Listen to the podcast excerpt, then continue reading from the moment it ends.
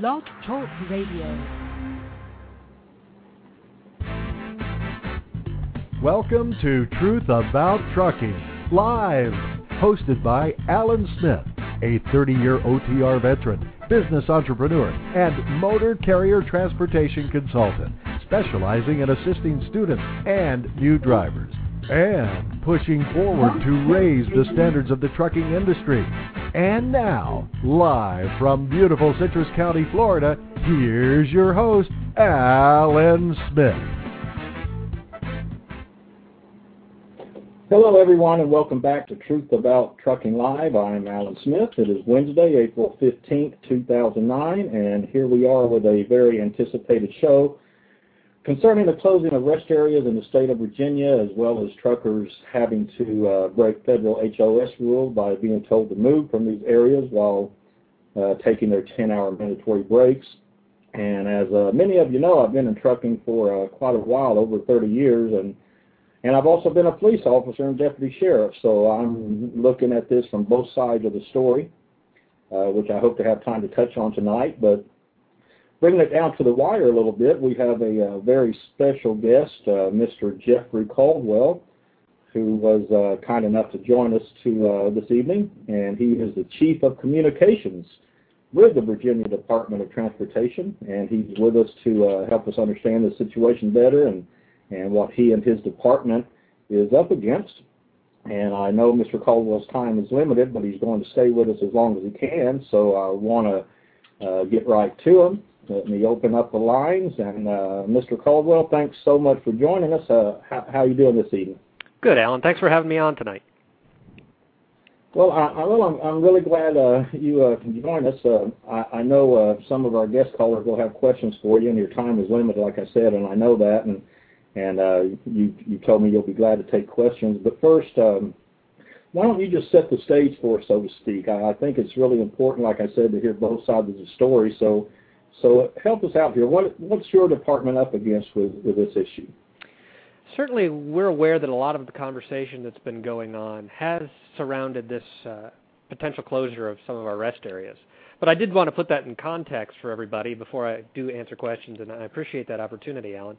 Uh, here in Virginia, oh, sure. we're we're facing an unprecedented revenue shortfall. We've been uh, working very closely with some economic uh, professionals here in the state and in our industry, and have been trying to address a 2.6 billion dollar shortfall in our transportation revenue over the next six years. That's billion with a B. Uh, we're having to make you. drastic cuts across the board here to try to address that shortfall and to balance our budget, which we're legally required to do. We started out kind of in a three-pronged approach to do that. The first approach was a reduction in the construction projects that we would do in the state, and we cut more than $2 billion in construction projects to uh, address the major chunk of that funding shortfall. But we've also recognized that we have about $600 million in additional shortfall that we have to make up. We're doing that in two ways. One is by restructuring our agency. We're looking at laying off 1,000 full-time employees and 450 part-time employees and totally re- renovating the way we do business here within the DOT. And we're also recognizing that we do have to address some motorist services. These aren't things we are eager to do. Certainly, these aren't, aren't pleasant decisions to make.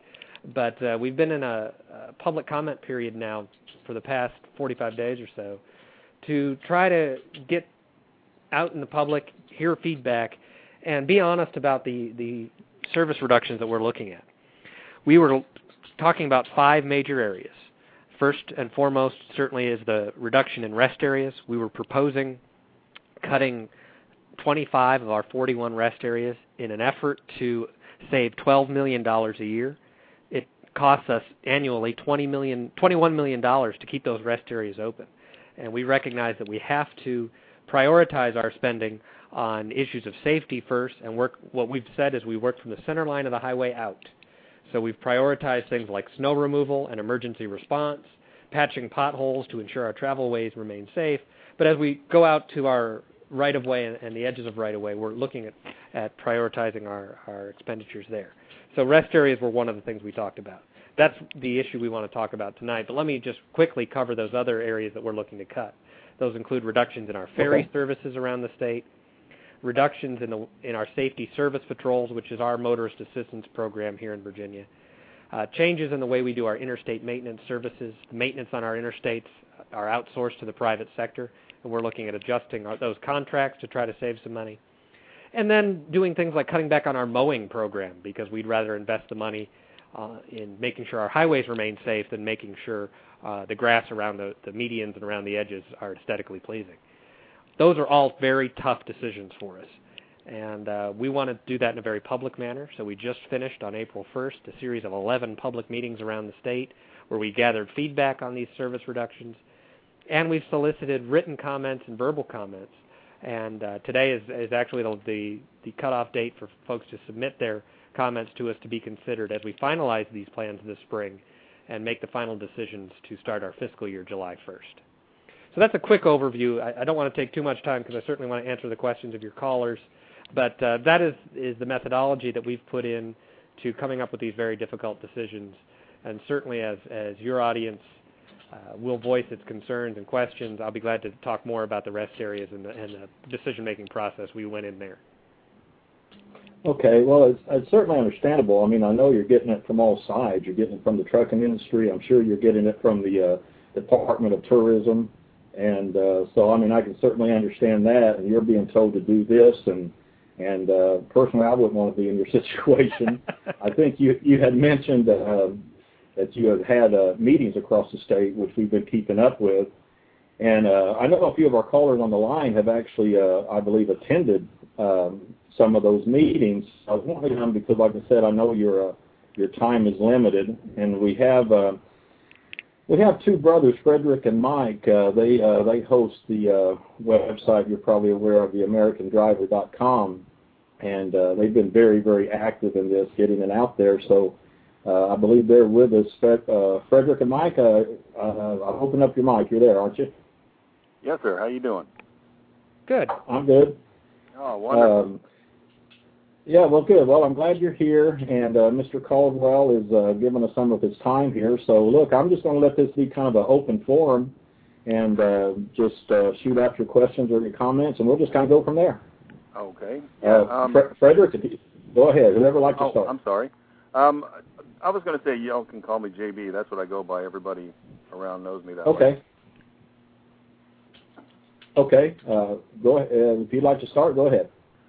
Absolutely. First off, Mr. Caldwell, how are you doing this evening? Good, good. How can I help you? Well, um, I appreciate you taking some time to come on out here and uh, talk with us about this. Um, there, of course, have been the issues about the rest areas, and we've wondered, have you really given it serious consideration about closing the rest areas? Uh, you know, without just on hitting the, the fact that you said safety is one of the prior, one of your priorities when you consider the the the am, amount of usage that is that there is in the in the rest areas for multiple different reasons, how can you even consider the fact that safety, you know, that it is a a I don't know a, a justifiable decision to close the rest areas? Because those 25 rest areas just right off the top represent 54 percent of parking that, the state of Virginia offers for commercial vehicles. Well, JB, let me let me answer two questions that I think I heard there in in your comment. Uh, the first is yes, we've done a lot of analysis to put together this proposal for these these rest areas.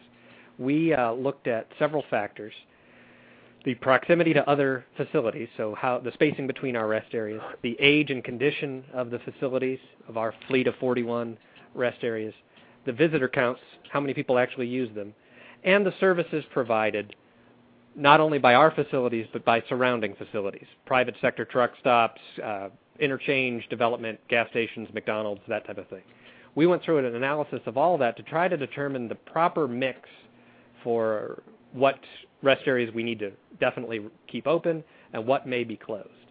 Uh, the second uh, part of your comment is on available truck parking. And we've actually done some significant analyses to ensure that uh, that very important audience to us, the truckers, certainly uh, depend on these rest areas, and that's not a, a set of folks that we have ignored uh, as we've been making this analysis. We have a total of 772 truck parking spaces in our rest area and welcome centers here in Virginia. The proposed cuts of 25 facilities would potentially impact 358 truck spaces. But as a total, working with the trucking industry here in Virginia, that represents only about 7% of the available truck parking spaces here in the Commonwealth of Virginia.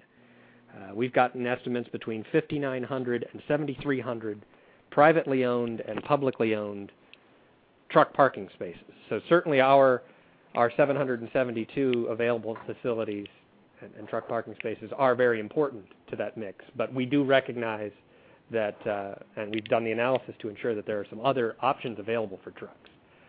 That being said, we have had a lot of feedback during our public meetings and also in writing.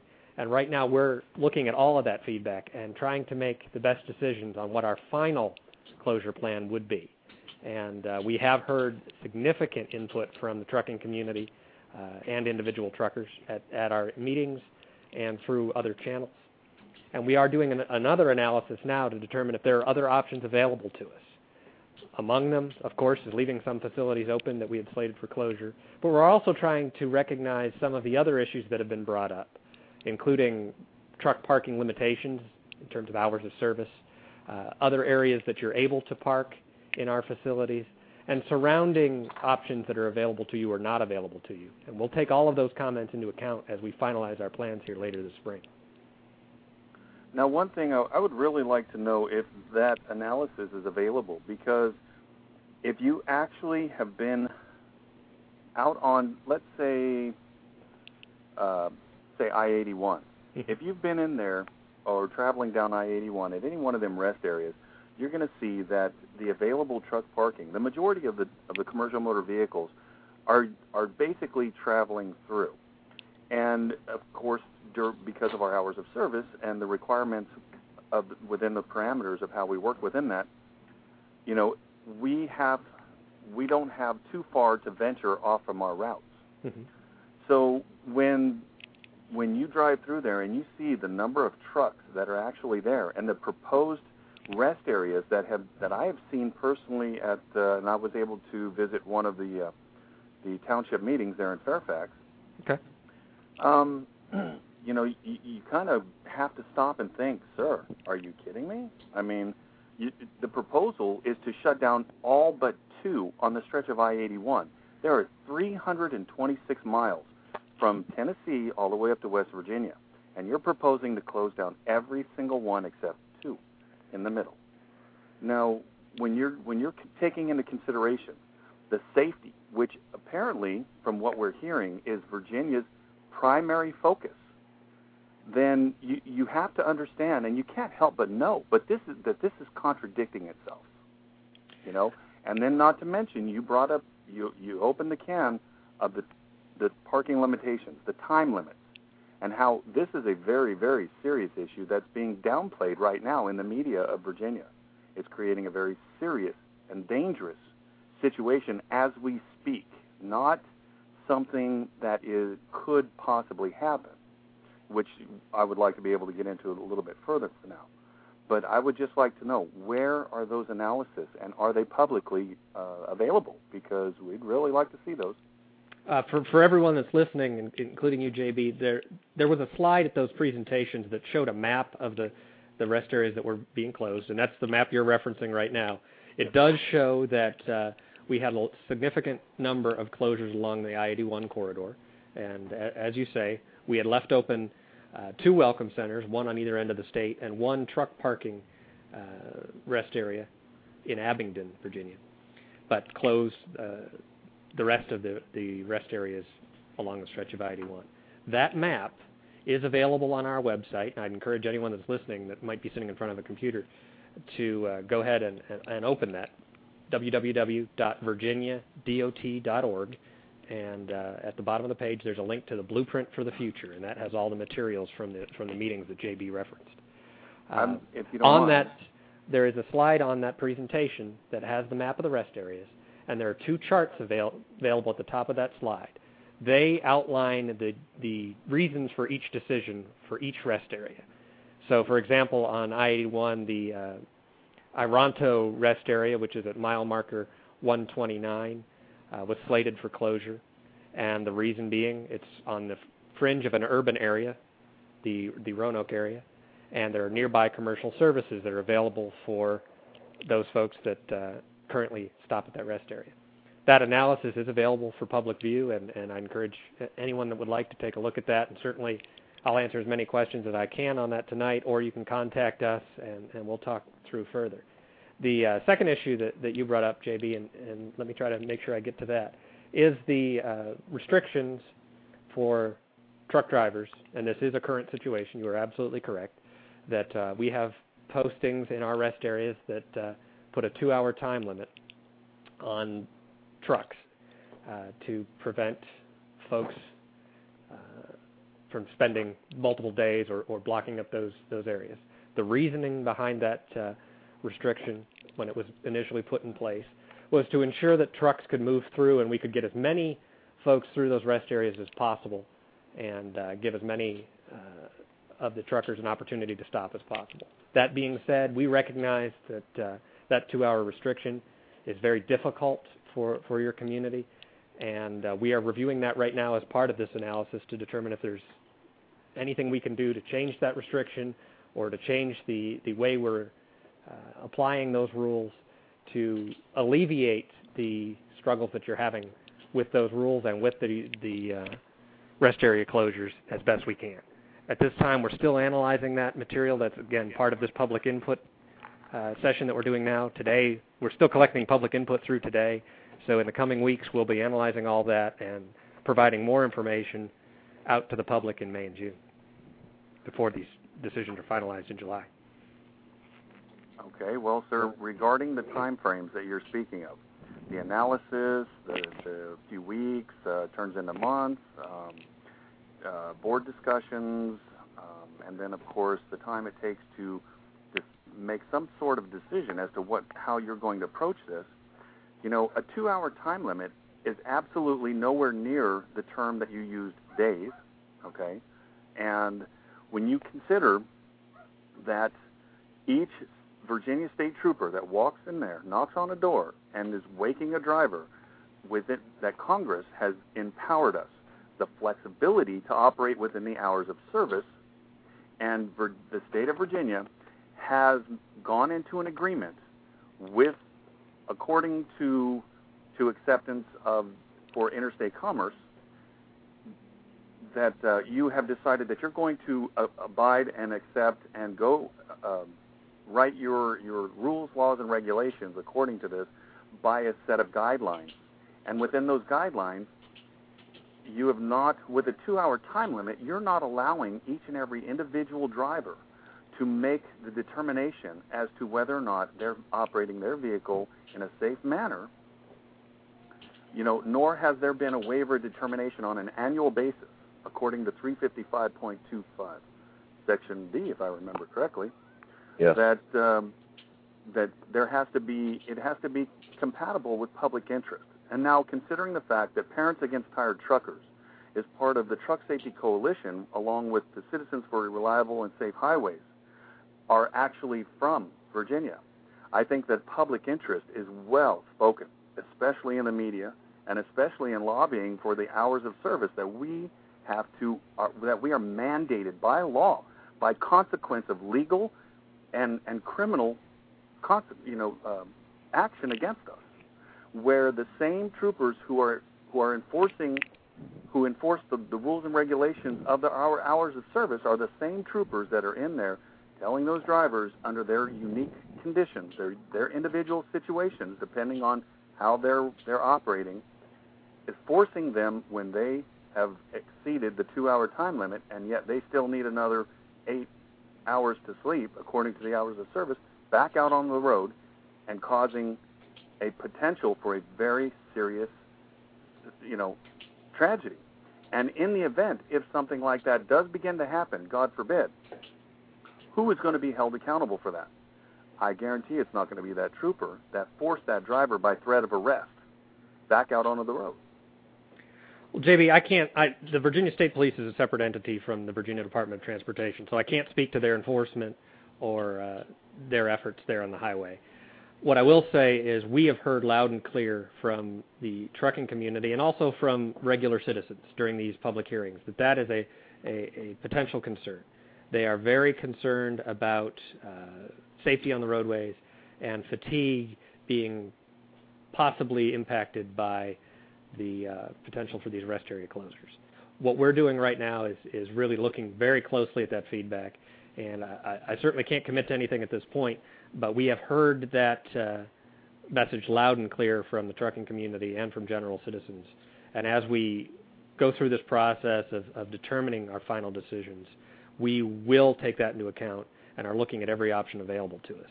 You had mentioned early in your statement there that uh, about the process we're using. We're trying to be very methodical about this, but the reality is we have to make these decisions very quickly because of our financial situation. And we have committed that we will do it in a very public manner, and that's why we did the meetings that you attended, and uh, why we're trying to put all this material out for everyone to review before we do make our final decisions. But we will enact final decisions on these rest areas in May and June and have everything, uh, all of these changes ready to go before July 1st when our new fiscal year starts because we have to, by law, balance our budget. And these are very important decisions that play into that. So we aren't going to let this stretch on to months and years. Uh, we're trying to pursue every option available to us, including looking at those those policies that are in place on uh, on uh, number of hours that folks can stay in rest areas, and that is all part of this really detailed analysis that we're doing, but uh, not analysis in terms of government uh, vernacular that sometimes means things will go on for years without a decision. We are going to make decisions, and we're going to do that very quickly. Well, that's, that's okay. How about uh, let's uh, because I know it's time limited. Frederick, uh, did you want to jump in? Do you have anything you want to ask? Uh, yes, I do. Uh, how are you doing tonight, Mr. Caldwell? I'm doing fine, thanks. Uh, I'd like to first thank you for taking uh, some time out of your, because I know that this is into your personal time, and I, I want to say thank you for taking the time uh, to uh, speak with us about this. I appreciate that greatly. Sure. Uh, I'm going to first kind of point a couple of things out uh, because I I have done a lot of digging, and a lot of researching because I I am of the nature that forcing a driver to violate a law with a law is a, is basically violating Americans' constitutional 14th Amendment rights. and we have moral obligations to ensure the safety of all citizens. Now, what I'm going to take in, in kind of, I'm going to just read a paragraph, a finding within a National Transportation Safety Board 2000, this was in the year 2000, Highway Special Investigation Report dealing with truck parking areas. Now, it says here, the Safety Board has addressed the issue of fatigue in past reports, and, I, and of myself I'm saying, take note of past reports. And it continues to be a problem in the trucking industry. When a driver is tired, he or she needs to stop and rest as soon as possible at the nearest safe location. At the 1999 Federal Highway Administration Forum, an official of the Federal Highway Administration's former Office of Motor Carriers and Highway Safety pointed out that changing hours of service is an exercise in futility if parking is not available when drivers reach the end of their hours of service limits. Parking continues to be a problem for truck drivers, and action must be taken expeditiously by all parties, trucking companies, drivers, governments, and the private sector to solve this critical problem that can neg- negatively affect highway safety.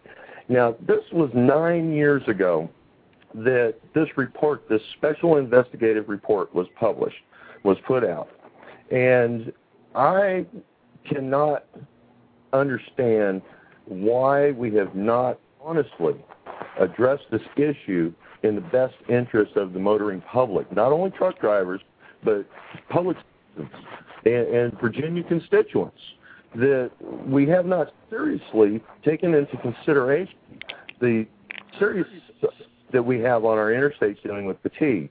Now, I I know that you don't have the authority. I'm very aware Transportation, Department of Transportation does not have the authority over the uh, the troopers.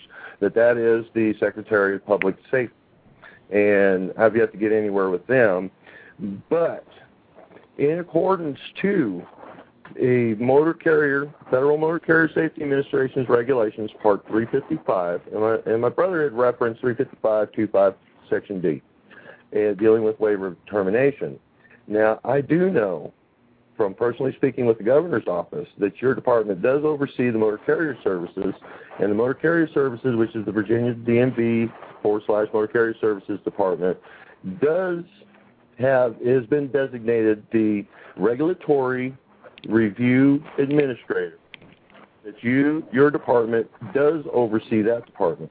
So you do essentially have authority to put an end immediately to the uh, the serious issue of forcing truckers to not only break a law by the officers that enforce those very laws with another law, uh, th- that they're ticketing them and sticking them back out on the highway. Now, closing the rest areas uh, is going to add, I mean, this is the reality, is going to add another 412 drivers that are going to be forced to run that stretch of road uh, and drive tired. So the reality of safety is so clear here that there there really should be no decision on barricading these rest areas because this is essentially what is being proposed. Not just the locking of the restroom doors, locking of the garbage barrels, uh, no mowing. Uh, we are talking about restricting these areas from being utilized, and we cannot even understand if safety is the number one priority, then why isn't at least the parking spots being allowed to be accessed? That we are essentially not only currently, which we are trying to eliminate this this forcing tired truckers. You know, a driver just put 11 hours in. He does have the flexibility and the authority granted by the federal government, and through the Motor Carrier Safety Assistance Program, the state of Virginia has agreed to to adopt these regulations and to abide by them, and in accordance with 355, and this is the purpose of 355, is to provide adoption and enforcement of state laws and regulations pertaining to commercial motor vehicle safety that are compatible with appropriate parts of the federal motor carrier safety regulations. Now, hours of service is a part that you must ensure that these regu- these state laws are compatible with these hours of service regulations. It's a very very serious situation, and the law is very clear that this should stop immediately. It should have never began just with. And I do understand the $2.6 billion issue that's going on. All, all the states are having problems. But I do want to point out that that is $133 million a year. Okay? Now, $12 million is a substantial amount of money. But I've been going through the Department of Transportation's budget line by line, and I'm seeing numbers not being cut from bike trail expansions, bike trail maintenance. Uh, you know, a lot of there's a lot of money that you know when we're talking when you make the statement cutbacks, and we're making you know decisions based upon this this need that we must fulfill, that it it really raises the eyebrows, especially for me when I see that there's still money being put into areas that have nothing to do with the interstates, and nobody's going to die when you have two bicyclists run into each other, but people are going to die if you have an 80,000 pound rig, a driver in that rig fall asleep and roll over onto a carload that's got a family in it. And that's a that's a tragic situation that can be avoided by simply adhering to the laws. You know, my my father taught me when I was young you know, ignorance of the law is no defense, and these laws are in place. And one question I'd like to get answered is, uh, when has there been any uh, true, and I'm, I'm going to ask for some honesty here, some true discussion within these committees and uh, that you may be aware of that has actually, uh, you know, honestly discussed the seriousness of barricading these rest areas, let alone the seriousness of what's currently happening, has been happening for several months, the forcing of drivers by your own state troopers to drive on your interstates. I mean, has there been any true, honest discussion among state officials in regards to that aspect? Well, Frederick, I don't I don't want to interrupt you here, but there are about a half a dozen things you threw out on the table that I, I need to to I answer just want that- your question. Uh, Okay. First of all, I, I, I got to make one clarification. You had mentioned Mhm. before that uh, the Motor Carrier Services Program is maintained by the Department of Transportation. That's actually uh, maintained by a different entity. The Department of Motor Vehicles in Virginia is its own state department. It's not under the auspices of the Department of Transportation. So uh, I Oh. just want to make sure that that's clarified before uh, before we get too far into this conversation. The other Well. I'll readdress that with the governor's office. Thank the, you. the other piece that I want to respond to is in the report you were reading from there. I want to absolutely agree with you and agree with what that report says. And the, the piece that I'm mentioning in particular is that this is a very serious issue that does need to be responded to by private sector communities, the trucking industry, and the public sector. We absolutely agree with that here at the, the Department of Transportation. And uh, that is is one of the reasons we've been working very closely with the Virginia Trucking Association and others Mhm. as we've been making these difficult decisions. And also why in our analysis we are analyzing not only those facilities that are available for trucks that we provide through our state-sponsored rest area program, but also those private sector uh, Yes, I understand. Yes. parking yes. spaces that are nearby because we're trying to look at that whole picture. And uh, we're working very closely with NATSO and others to identify truly what the options are available for every driver and every truck driver up and down these corridors and to try to identify all of the factors that need to be addressed before we make our final decisions. Uh, Mhm. and that, I think that speaks to, to your last question on who is actually looking at the analysis here and who is going to make these final decisions. We're trying to be very transparent through this process and trying Right. to work with all of the experts, both within government uh, communities, within the professional research community from the Transportation Research Board and the. NCHRP, and also with the trucking communities to try and determine all of the options that are available and all of the ramifications of this difficult decision. But when it comes right down to it, you are absolutely right. We are looking at a financial decision here. Uh, safety is our number one priority, but when we have a $2.6 billion revenue shortfall that by law we're required to address, uh, we are having to, to look very hard at all of our programs. You had mentioned the bicycle and pedestrian programs and some of those other things that are in our budget. Absolutely, those are in our budgets, and we are trying to make cuts across the board. But a lot of those programs are also le- legally required, and it, it's very complex math that comes up to our state budgets, and uh, very complex rules that we have to follow to use our federal money. But when it comes Mhm. right down to it, we we have a very small window of funding that is actually discretionary, and a lot of the rest of that is required by law, and uh, certainly that makes our, our predicament even more difficult because we Mhm. do have to live up to all of our legal obligations, both for the trucking community and for all of the other programs that are legally required, and uh, we have to make some difficult decisions on funding in those margins that actually are under our control. That's not an Mhm. excuse. That's just uh, the the difficult uh, reality and the challenge of transportation funding.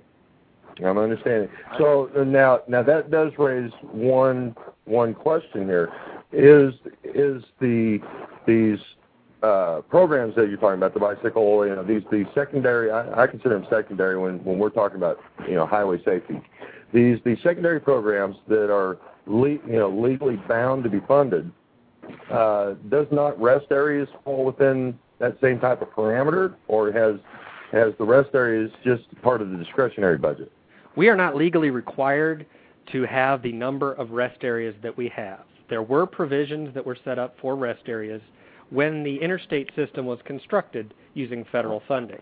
And Uh-huh. uh, a lot of those rules dictate the spacing between rest areas, the manner in which we're allowed to provide services in those rest areas, and what amenities we're able to provide. Probably the most talked about uh, piece of that, those federal reg- regulations that has come up during these these discussions Yes, on rest area closures, is the commercialization of rest areas. I was going to Uh, touch uh, we are legally prohibited from having commercialized rest areas on the interstate system in Virginia.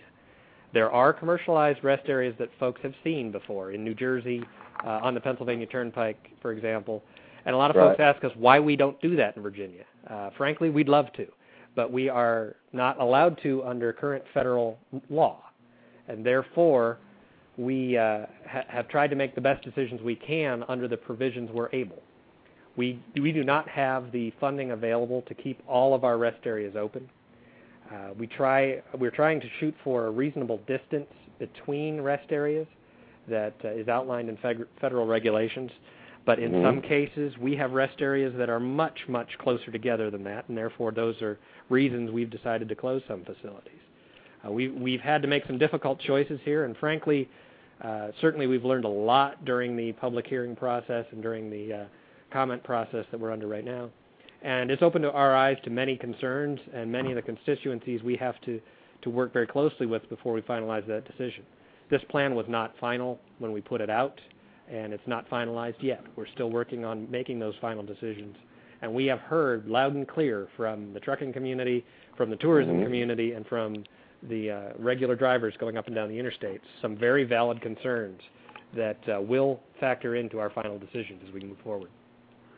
Well, Um, if, now, if you don't mind, uh, I'd like to I'd like to address a particular issue that was mentioned just a moment ago. Um, on several occasions, I have heard you address how, by law, you must maintain or address certain particular issues. I was I would like to know, sir, how, by law, the time limits were able to be passed. Because by law, there's supposed to be annual reviews. By law, it's supposed to, you know, public opinion and public interest is supposed to be taken into account regarding, um, you know, uh, the safe operations of commercial motor vehicles. But yet, still, and and by law, by the 14th Amendment of the Constitution, by law, we are supposed to receive equal protection of the laws, which is the flexibility within the operations of our hours of service. How, by law, was the state of Virginia able to pass a two-hour parking limit enforceable by threat of arrest, citation, and then, you know, in, and then the driver must remove himself from that location by threat of arrest or have their vehicle towed? How can you, by law, abridge, which is another violation of the 14th Amendment, how can you, by law, do that? How come those issues are not being addressed and actually prevented from being enforced as we speak today? Uh, we are addressing that, and that's what I, I, I was trying to say before. As part of this review right now, we are looking very hard at those rules. The actual two-hour time limit, from the best of our research at this point, is not a law. It's a policy that was put in place many years ago by the Commonwealth Transportation Board, and we're working very closely Huh. with that board right now, uh, which is a, a board that's appointed by the governor here in Virginia, to investigate what it would take to to change those rules and what we can do within safe confines and within the confines of an, of the federal regulations that we have that won't allow us to provide overnight parking in these facilities. However, we are looking very hard at that right now and trying to come up with a solution that can assist in addressing this problem.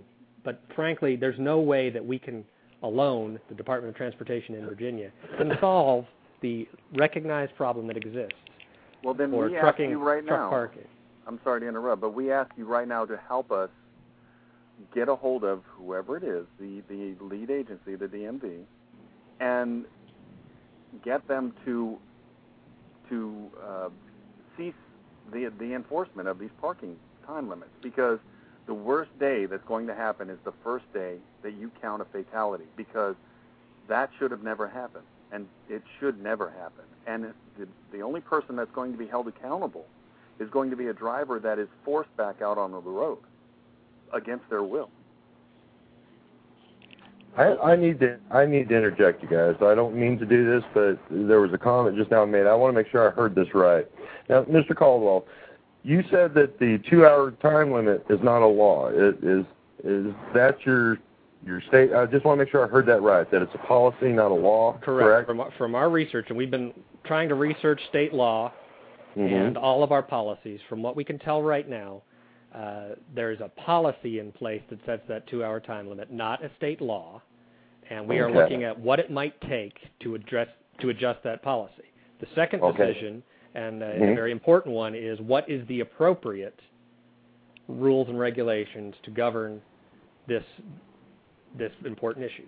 We want Right. we want to help help the trucking community And we certainly recognize the federal DOT regulations that, that you all are under, and we certainly Right. want to address that. But we know we cannot, Department of Transportation and these 41 rest areas or however many we end up with, cannot Mhm. solve that problem. And Right. we certainly No, want to no. be part of the solution, but we can't do it alone. No, we all need to be part of the solution. I agree. Uh, and and I, you know, one of one of my comments was to don't barricade them. You know, don't res- don't take the parking spaces away so that we can extend our ability to work together in coming up with a solution. Uh, The the statement or the the proposal that's been presented is the state of Virginia is going to barricade these rest areas, and in, in that is the the creation of a very, very serious situation when, in essence, it's just a simple leave the barriers down so that when you meet your obligations come July 1st, we still have the parking available with the ability to continue beyond July 1st with communications and trying to uh, work together and figure out what we can do. You know, maybe we can work together and attack the federal government and get this this law relieved that allows the commercialization on of the rest areas. I mean, there's all sorts of avenues that would be opened up that we wouldn't be closing the door or ending the conversation on addressing, truly addressing a safety issue, truly standing up and saying safety is our number one priority and acting as such by saying, look, we can't, we have to cut money. And, and we all do understand this. You know, everybody, even in our personal lives, us out here are having, we're feeling this pain. And we understand that. But to propose the barricading of the rest areas really it, it, I mean, I'll be quite honest. It enrages me because it's a contrary action to a statement of safety being number one priority. So I, I want to, you know, I want to uh, basically uh, in, impress upon you when you uh, speak with anybody tomorrow that that please, the truckers are asking, and and citizens as well. I'm certain are asking, don't barricade them. Let's keep the door open to finding a solution, an, an honest direction towards a solution, and and still demonstrate that we are working towards public, you know, highway safety. We truly are trying to do everything we can to advance safety on our highways. And in this, we are going to leave our rest areas open. We're not going to barricade them, but the restrooms will be locked. You will need to maintain your your own, you know, keep your garbage, you know, the, the the normal things that us truckers do to begin with.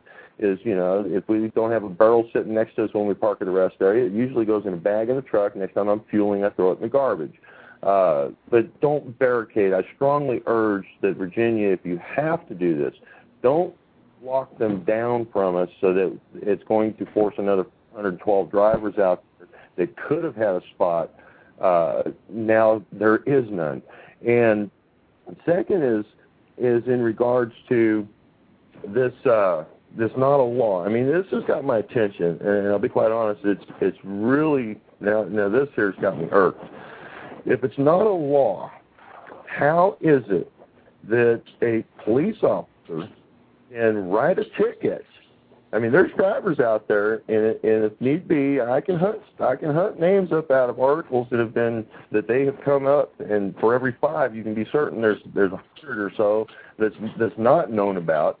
The tickets are being written, and if it's not a law, how can a ticket be written? Let alone the fact these these poor guys being forced out. And this is another thing I would like to urge that you maybe get it get it up through the chain of command to consider it's an easy policy change. Well, instead of trying to come up with a new policy or a policy that works, just increase the two hour to 10 hour so that it's compatible with the hours of service regulations. Because drivers, we don't want to sit in a rest area any longer than we have to, to be quite honest. We want to get our rest, and then we want to get back on the road because we don't make money if the wheels aren't turning. So there shouldn't really be a concern about drivers homesteading in the rest area because I do understand the reasoning for the time limits. I truly do. But to apply that to the interstate commerce side with any type of common sense, it, it doesn't work. You know, truck drivers are there because they are trying their best to to stay compliant, to get rest, to be safe, And in the state of Virginia, it's a very serious situation that is occurring and has been occurring, and tickets are being written. And to hear you make the statement, it's not a law, it's a policy, but yet have troopers writing tickets, it raises many, many questions. And it, here's my question. Who may I call? Who can I contact? Or may I offer up my phone number for you to pass on to an individual that has the authority to address this issue, that truly has the capability to address this serious issue that we're, that we're trying to bring to an end as soon as possible before there is a tragic situation? I cannot speak to the law enforcement. I, I, I truly can't because that's beyond our purview, and I do not want to speak for another agency. But from the Okay. enforcement side, if you have questions about their their uh, how they're writing tickets uh, and that process they're using, I would encourage you to call the Okay. Virginia State Police. I will. I, I I really will. can't speak on their behalf, and I don't want to don't want to uh, presume to answer any legal questions uh, on their That's- behalf. Uh, yeah, don't sweat that. Uh, I was in- talking in terms just a moment. Excuse me just a moment. But um, Mr. All right. Caldwell, I have taken the time to speak with the Virginia State Police Department, Sergeant Hawley, as a matter of fact, Mhm. and he he has absolutely stated that his job and every every Virginia State trooper's job is to only enforce the law. Now he is calling this a law, but yet you're calling it a policy. Now when we're out on the road, drivers don't necessarily understand what's the difference when we're receiving citations from both. Okay?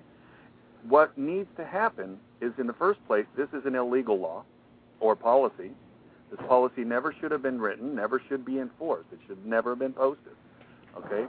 What needs to happen and what we're asking you for help for is to get this to end the enforcement immediately of this. This is absolutely illegal. It's abridged our hours of service and it's forcing this dangerous situation on the road that only the, the, the forced driver will end up having to, to pay the ultimate price of liability for the cause of the accident when it wasn't even their fault and they're being forced back out there. like I said, I, I understand your your uh, comments. I cannot speak to the to the legal side of this, and and I would encourage you to to if you talk to Sergeant Hawley, then you have a contact there. Uh, I do not know Right. him personally, but I encourage for legal questions that folks contact the Virginia State Police. Yeah, Sure, they're yeah going we'll to tell us that. to contact somebody else. This is the politics of all of it, and this is the reason why we've, you know, we've been really looking forward to talking with you about this.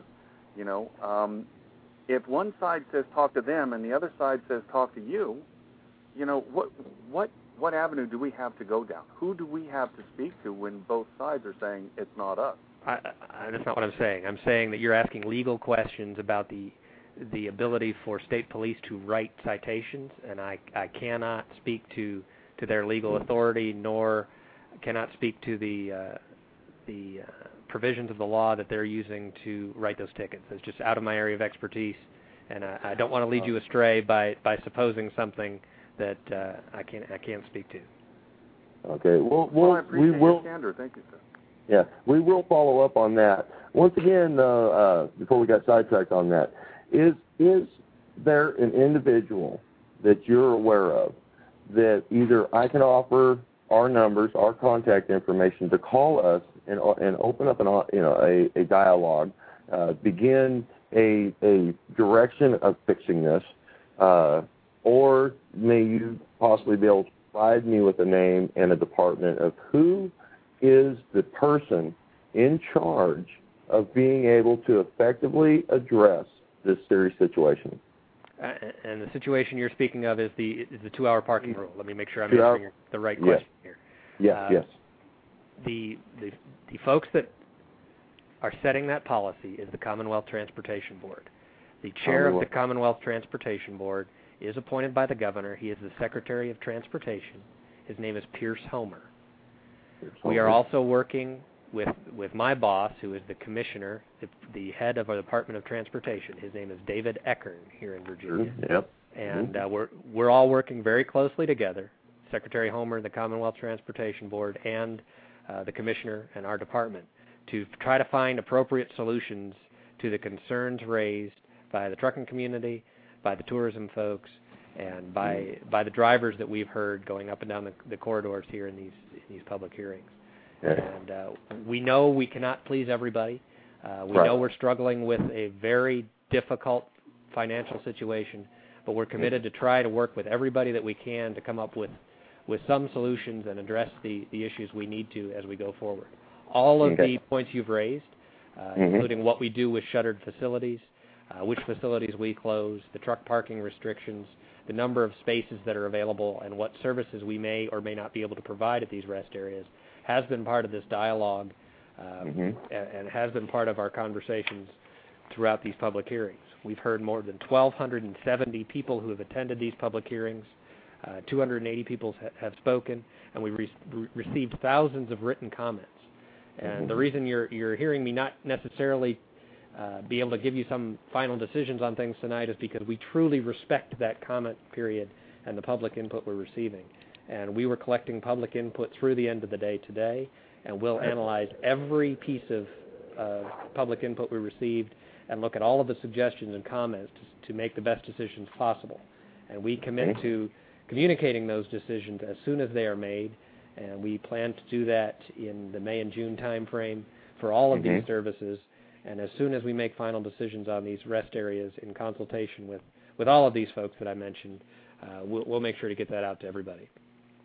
Okay. Uh, can I ask, uh, because I know all I can do is respectfully ask, that uh, you do take back with you to your boss to be part of these uh, with uh, Homer and Elkin and these boards that are that are having this hard decision to make.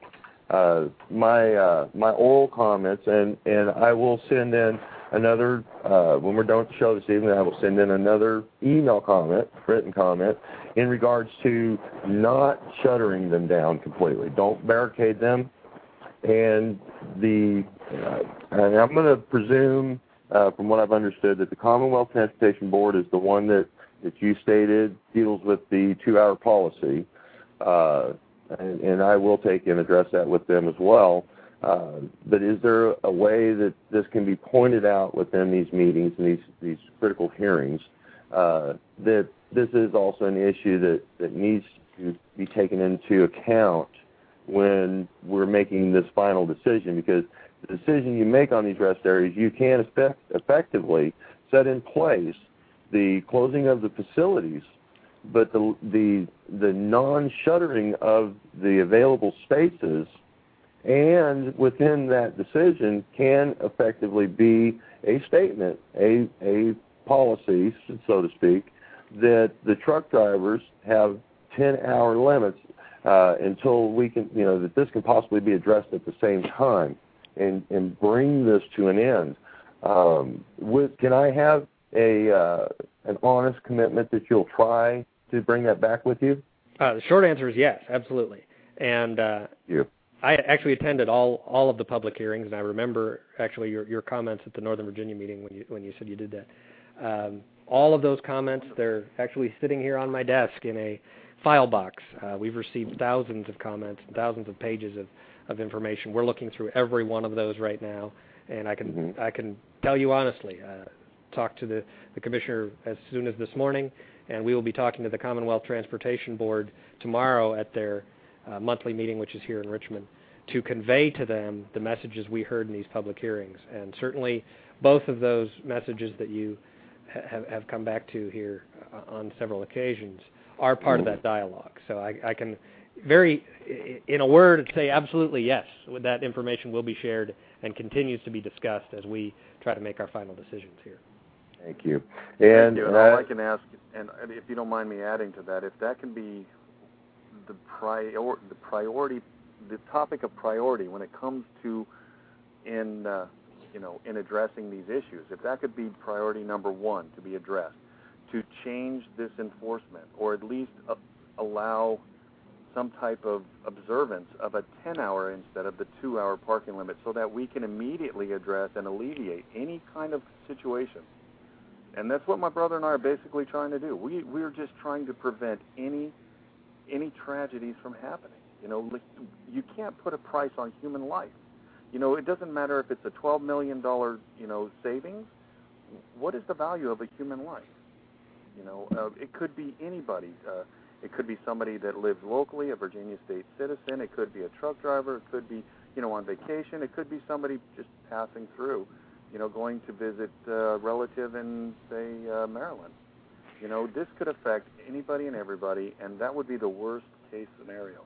I can, I can tell you, tell tell everyone who's listening, and, and respond exactly to you that safety is the number one priority here at our agency, and it may seem difficult. Certainly, these are difficult decisions, and it may be difficult to understand uh, that truly safety is at the, the bottom of these discussions because we are trying to prioritize our spending to all of the absolute necessary items here in Virginia that uh, we have to do to ensure safe travel.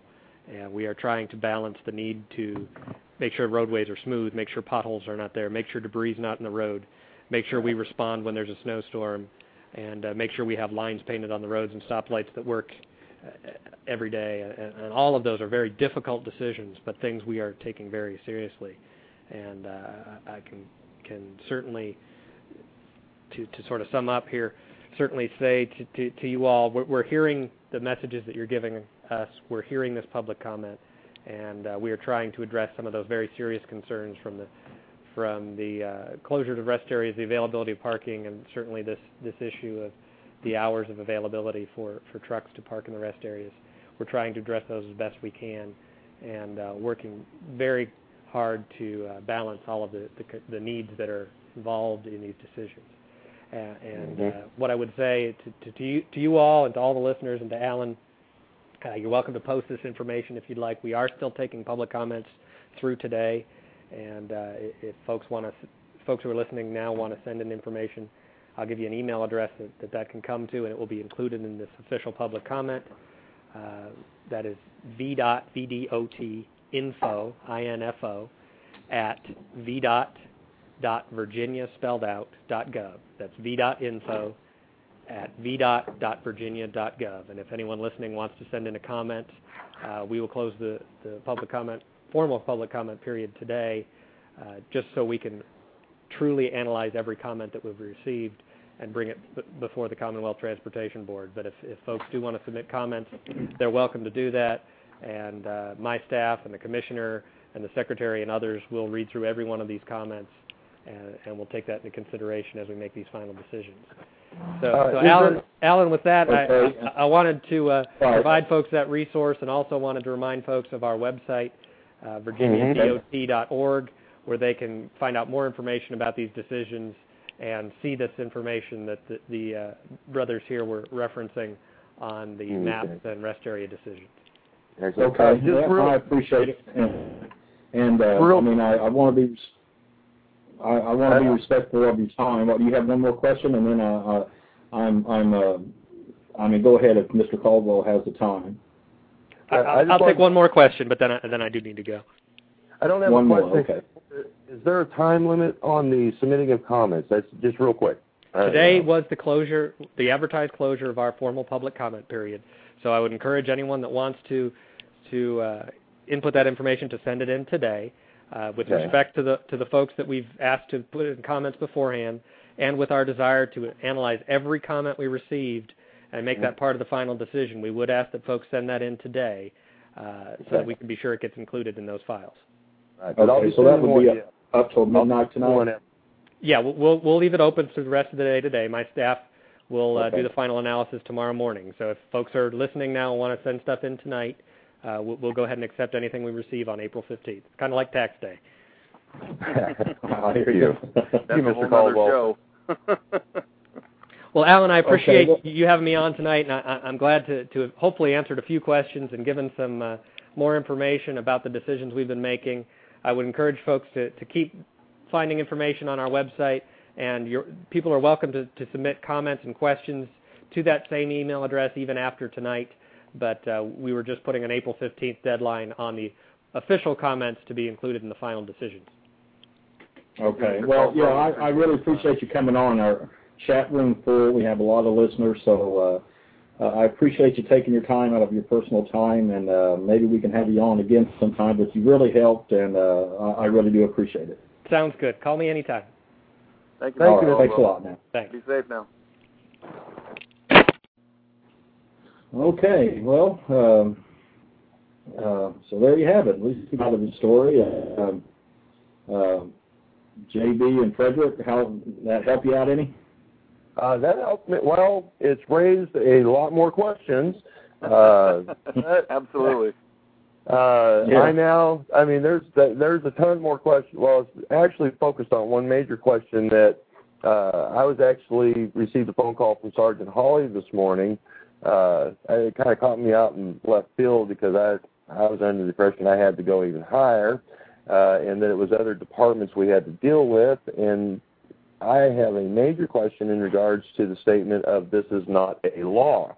Now, and then from that, Lord knows what comes from there, but finding out the person we need to speak with next, brother, is uh, Pierce Homer with the Commonwealth Transportation Board. Uh, I've tried. uh, well, we we've got new methods.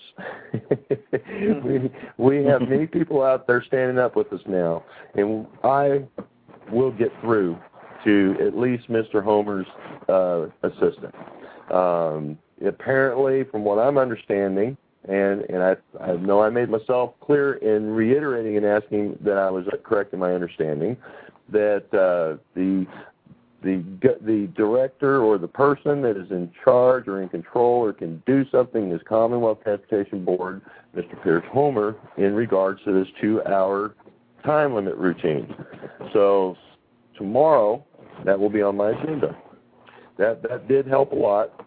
He uh, he did give us a lot of information, and there, and I'm kind of glad he was able to present it so that people out there can hear the state of Virginia's side of the coin. Uh, it's pretty much in line with everything I've been seeing. Um, I, I did realize he wasn't going to be able to venture into the uh, different areas we re- we truly needed to get into uh, in regards to truckers out there receiving tickets, uh, being forced to violate hours of service regulations. And like I said to him, I said for every five, and I I know of 15 right off the top of my head that has been ticketed, that has been forced to drive uh, to violate their hours of service and drive tired. And so that tells me if we heard from 15, then there's at least a two, three, maybe thousands out there that we don't hear from that are feeling the same effect. And I'm, I am, I just got questions just flowing through the brain right now as to how this, you know, how how can this be? Um, Yeah, what's the Uh, difference between a law and policy when they're That's both enforced when they're both enforced by citation, by legal and financial consequence? yeah, so that's that's the first question that comes up. So wait a minute. so, uh, but I did make sure, and, and everybody out Sounds there like listening. politics to me. I'm sorry. Well, it is, and I mean, but through politics, we receive it- more information. We we now have uh, a dire- a new direction, another direction to travel. Uh, we have many more questions now, but the people listening in on this has heard for themselves that this is an issue, and apparently he has acknowledged that the state of Virginia is aware that this is an issue, that they have a serious, a very, very serious situation that is being created by this apparent policy uh, and not law, and they're holding meetings to decide how to handle it. Uh, You know I'm not would be down. nice? I'm sorry to interrupt, but it, you know what would be nice is if they would continue to hear from not just us at the American Driver, Silver Surfer, and myself, JB, but from many more people as well who are concerned. Not the people who are just living in Virginia, not the people who are just traveling into Virginia or out of Virginia or through Virginia, but everybody who's concerned as well to prevent any tragedy. Any other drivers who are afraid that they themselves might be put in a position where they are going to be forced to violate their hours of service when they're tired, get out back out on the road because when you're in a rest area, there's only one road you can get back out onto, and that's the interstate. That's right. and you know, be involved in something tragic and be held accountable for that when you had no choice in the matter. Yeah, I was. Um, there was a lot of questions I wanted to get in, but um, you know, I know. Uh, I mean, it's happened to me. I'm sure it's happened to, like you said, thousands of drivers. I mean, one. I can't remember when it. I mean, what it, what all it was, what state I was in. It was too long ago, but I I stopped on a little side road in front of the receiver that I was going to be at in the morning. Deputy uh, sheriff came along, knocked on my door, said you can't park here. I was out in the middle of nowhere. I had no I had no idea of where I could go, so I just kind of you know started driving, and um, couldn't find a place, and uh, got ended up being pulled over by a state trooper and uh, sure enough, checked my logs and everything. Ended up getting a ticket for violating, you know, the service. And, and it's like, holy cow, you know, uh, the driver just can't, you know, can't win for nothing. But it really did surprise me. It kind of knocked me for a loop when he said that uh, it wasn't a law because I could have sworn. I've been up there many times. I could have sworn that that little sign with the two-hour post underneath it says, uh, you know, according in according to um, you know state ordinance or city ordinance or county ordinance. Uh, I mean, haven't you? I mean, y'all have y'all, y'all seen those signs? Isn't there something about that like that underneath there? Well, Allen, I'd like to address Mhm. that. As a matter of fact, back in October, I believe it was early October, I was traveling, as a matter of fact, to the very same rest area that that Mr. Caldwell was speaking of. It, I'm uh, Interstate 81, mile marker 129. I stopped there, and this is when I found out about this this time limit. I parked there. I stopped for a few hours. I needed. I was driving. I was. I needed that rest because sometimes you start driving, you get 70, 100 miles down the road, and it affects you. You've been traveling. Everything catches up. You're just tired. You can't. You cannot go any further. I had to stop, catch a few hours sleep. I woke up, went in, uh, freshened myself up in the facilities, came back out, and there, right in front of me, was that sign. Now, on our website, theamericandriver.com, go into the site Mhm. homepage and the navigation buttons, right to the left, Tales from the Big Road. I've got a nice big picture of it. Okay. You can see for yourself if there whatever code is on there, and from what I, um, and I There is do not code. believe, if I can recall, I do not believe that there is anything on there. See, I could have sworn that it said, uh, uh, you know, I forget the exact terms, but according to ordinance number, you know, what such and such and such. But They're supposed Uh, usually, yeah, usually they've got. it's been a while. it's, If you bear with go me a moment, I'm pulling it up so that I can take a second look at it. Yeah. Well, well, Okay. the thing is that that you know these it, it's exactly what you just pointed out. See, I've personally been in the Virginia rest area and had my door knocked on, but this was many years ago, and had a trooper you know make a comment about me being there for quite a while, and I just kind of you know respectfully told him I said, well, sir, I got you know six hours left on my logs, you know my time my off time before I can before I'm allowed to drive again. And you know, I'm of course handing my logbook out the window to so he can look at it. And he opened it up and looked at it, and he just looked back up and just gave me a little little smirk, you know, like a smile, and said, "Well, then I'll Mhm. expect you out of here in six hours." I said, "Yes, you will." and and yeah. he he went about his business. Uh, but since we've had this major economic problem that our federal government has created, and and I say that, you know, that's my opinion, and I know there's probably many out there that may not agree, but truly this this economic woes that we are going through is has been generated created by our government. And because of this the states now are short money. I mean lord the americans had to cut back so heavy last year we drove 100 billion miles less. Now you when you start equating that to federal tax dollars and state tax dollars they got killed you know, the Senator Yeah. Sessions, Senator Sessions in the Senate committee, when he listened to us when we went and talked to him last April, and he introduced the American Energy Production Act of 2008 that addressed the fuel crisis, and that Senate should have passed that bill and taken aggressive action and put a stop to the fuel crisis, the robbing at the pump, the you know the the, the robbing of American citizens and truckers, and it, we we may not be in this serious situation we're in now, but we are and and it's all you know backlash from not acting. Here we are again, where we hear them talk, and and it, everything is fine and grand, and it, and it sounds good, but there's no action. There's you know there's drivers being forced onto the highways, and they're tired.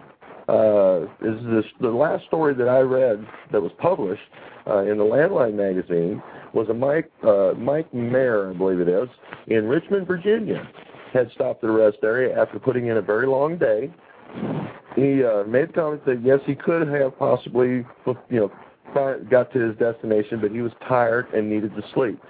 At 3 a.m. in the morning, he's woke up, written a ticket, and forced to drive down the road. And, it, it, I mean, this is a reality that's occurring, and it's time that our government started listening to the people when situations like this particular situation uh, doesn't it does not require discussion. It does not require debate. It does not require committees to try and decide what's the best thing to do. It requires somebody in authority, whether it be Mr. Homer, uh, Mr. Ekern, uh, Mr. Kaine himself, the governor, to stand up, put his foot down, and dictate to the authorities under him that, that have been designated that are doing this to stop immediately till we figure out how to handle this. You are not to rouse these truckers again. You're not that to go. Don't knock what needs to happen. Yes, sir. And and even and, and you know I I do have some respect for Mr. Caldwell taking not only some personal time to share with us to to have a discussion with us, uh, but I do have a, a feel a need to express that it does not address the serious nature of what they are allowing to occur. And in, in this in itself is just appalling. It, it, yeah, it boggles every my single mind. day that they continue to to make these uh, public statements of analysis and taking time for this meeting and that meeting every single minute of every single day this is being enforced.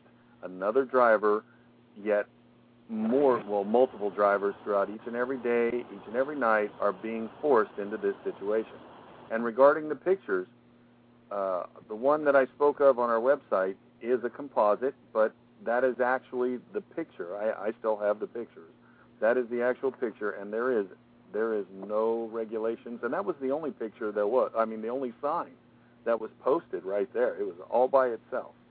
Um, You know, not to interrupt you, I but could've- that, that does kind of justify his statement of it being a policy and not a law. That Then that in yeah. itself can is is supportive to the statement of it being a policy. If there's a law, there would be an ordinance number included in that green box around the two-hour parking limit. Uh, so then, how Uh, can they how can they put a legal Right. and financial consequence of a ticket on a policy? Well, I I respect Mr. Caldwell's uh, limitations and we'll be following up phone calls with uh, Sergeant Hawley uh, to try and find out who it is above him. Uh, did you ever get the commissioner, the commander's phone number? Didn't you say you finally had got your hands on it? Because we need to address that issue uh, first thing tomorrow in regards to how our DPS troopers allowed to write a ticket in regards to a policy and not a law. Uh, that that's that's first and foremost right there. Yeah, I was when I spoke to Sergeant Hawley. He, uh, of course, you know, directed me to uh, uh, Pierce Homer. But in trying to get to Pierce Homer in the first place, I got Sergeant You, Hawley. you got something. I know. I know. I've been there. I know. I've been passed around the circle about eight or nine times in the last three weeks. I, I know exactly what you're talking about, and it actually gets to be kind of funny when one of them finally catches on because I, I do this gig. You know, I make a phone call. They'll say, "Well, you need to speak with," and I'll get a name and number, and I'll call that person and tell them that the, this previous person, who they were, told me that I need to talk to you. Well, no, you don't talk to me. You need to talk to. And I've gone literally in a circle several times, and I finally had one recognize, hey, you know, why do they keep sending you to me? Was the question. And I said, I don't know. Why don't you call them and ask them? Because Yeah, I've actually want- sat down and numbered, put down the number as to starting. This is the first person, second person, third person, and I Mhm. actually started duplicating numbers on people's names It's that I've been referred to in order to It's contact amazing. regarding these issues. well, it's it's well, something else. It's, it's the old he, it's the old pa- passing the buck, you know. But you know, and one thing I was looking around, I found uh, too. You know, I see these posts. Well, you know, they can. Uh, what was it? They can close down these uh, 412 parking spaces, but there's like 5,200 something commercial parking spaces in the area. But you know, I know very well. I've been in there many, many times. The the commercial, the stores and and places will will have signs up very plain, no semis. And another thing, though, a lot of those commercial lots cannot hold eighty thousand pounds. And Yeah. uh, I would have liked to brought that up too, but uh, you know, probably would have gotten the same thing. But you know, you got to Well, give the guy what- credit. I mean, he he, he came on. He probably feels like he uh, went 12 rounds with Mike Tyson, but uh, you know, Thank uh, you. I got to give the guy credit. Oh, Oh, yeah. absolutely. I Right. tip my hat to, to Mr. Caldwell Yeah, I- and, and I coming do on and addressing these issues. But one thing we never even got to got to go into the scope of, not just the time limit in the rest areas, but there are now beginning city ordinances. The, the city PD are beginning to enforce city ordinances of parking Right. time limits in the truck stops.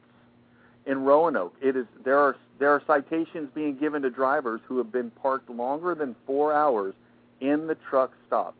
And we're not talking bootleg parking spots. I mean, we're talking Yeah. designated parking spaces that drivers that have been in there and still trying to get their 10 hours of sleep or 10 hours of rest according to the hours of service and are being forced to drive away after 4 hours. hmm Really, by the by the city police. It, it is a city. Now, Sergeant, I spoke with Sergeant Hawley on that one, and he did inform me that the DPS troopers, the State Highway Patrol, uh, does not enforce city ordinances. So we, there's there's there's no concerns, and and do understand if anybody out there listening ever has a situation where a DPS officer comes up onto a truck stop and and hounds you, let people know because that in itself we have been informed by DPS that that would that does not happen. So, I mean, we we need to. Understand. I, I want to take and get a couple things out before I forget, though, because I want people to understand uh, the nature of our government and these numbers that they present to us. Because I know that he didn't readdress my interjection or my statement of pointing out that he says 2.6 billion dollar downfall, and yes, you know all states are having this problem. But that he did make the statement, and they always sneak it in at the end. You know, that's a six-year program. Now, when you break 2.6 down into six years, that's 433 million dollars a year. Now, that's a, that's a when they're talking numbers and they say 2.6 billion. Well, no, this year is 433 million. Next year may be a better year. The yeah, year what, after what that, about the 938 million, which is more than twice that, that they received just in federal funding alone that went 100% into construction last year in their fiscal budget? They they may. I mean, we haven't gone through all the budget lines yet, Mike. That that that number may be inclusive of this 2.6 billion. But I also want to take and because I'm pointing this out, dealing with how they they use these numbers. Do understand? He made reference to 50 something hundred to 70 something hundred uh, commercial spots, parking spots available within the state of Virginia. Now that's not. We'll go with the low side, 5,900 uh, along I-81, where they are proposing to shut down all but the two entrance service areas along that route. See, the, the number is not properly being reflected here. Okay, well, how many of those 5,900 spots statewide is within the corridor of I-81? I think, is it 1,500, 2,700, 3,600, 3,200? See, do not allow yourselves to to get wrapped up in numbers when they, when they're being presented to you, and when you hear a number, pay very close attention to what follows that number, what the words are that are being said. Absolutely, and made- that's the reason why I asked about the, uh, you know, the availability to be able to see their analysis. Because are they actually out there taking account on the number of commercial vehicles that actually travel that corridor versus the number of spaces that they're going to be shutting down? And you It's a know, lot, a lot more than seventy-seven hundred. yeah, that's so, for sure. so when you take into account the number of vehicles and other commercial motor vehicles, that's not even counting, you know, regular citizens and automobiles and pickup trucks and motorcycles. You know, we're just talking commercial motor vehicles. You take into account the number of those versus the parking spaces versus, you know, everybody's economically being impacted by all this. Everyone's slowing down. There's these trucks need to stop somewhere, especially if they make deliveries or pickups, and then waiting for a reload assignment. Where are they going to stay? It- it is everywhere, everywhere, including the state of Virginia. They're popping up with these no parking signs everywhere. and it only Exactly. can, we cannot help but but feel as though this is nothing but revenue generation, backslided revenue generation. hmm Yeah, I hear you. Let me let me uh, open up this one line. I think I know who this is. Uh, area code three five two. If you're wanting to be on the air, go ahead. Hey, Al Smith, though. I'm I'm a big I'm- fan of the show. I knew it. Yeah, this is my co-host and executive producer Barry. But Steve, what are you doing? What's going on? Yeah, I saw you just jump in. Have you been listening to the show? I I've been listening to it. I had a hard time hooking up with the first ten minutes. I, I was having a problem with my internet line, and uh, I'm sitting here getting emotional listening to all this. And I just wanted to put a statement out there. And I think that the entire issue has to be broken down uh, on an individual basis. And one person's life is worth a million dollars to me. And if there's a driver out there that's having to use the rumble strips as a navigation device, Driving blind, we call it. It's not really you know- it is. Well, well, well, 34 years of clutching the wheel. I hate. I'm not proud of the fact, but I think I've done that a couple times. And for a vehicle that's paying thousands for tags, thousands for uh, road use taxes, tolls uh, Mm-hmm. per vehicle times millions of vehicles, and for them to say to me that you can't give me a safe spot, you know, my wife and kids are worth something to me, and and you know, and I don't want to be out there like that. And just that, you know, I think if we got money for pig odor research in Iowa, we we can afford some asphalt for a big rig, you know. Mm-hmm. Oh, I Yeah, appreciate I that. hear. oh, and just, you, just you know, I'd like to add statistically, and I know it's just a tidbit of uh, trivial information, but I have heard, and I believe it's AAA, that designates the value of a human life for for the government to be able to use it for their multiplier to determine the size of government. And when George, when when Bill Clinton was president, it was 7.9 million dollars per was the average value of an American life. And when President Bush came in, he had gotten that dropped to 6.9 million. So to give you an idea, if we go by President Bush's, you know, term in what how AAA had determined the value of an American life, you're looking at less than two.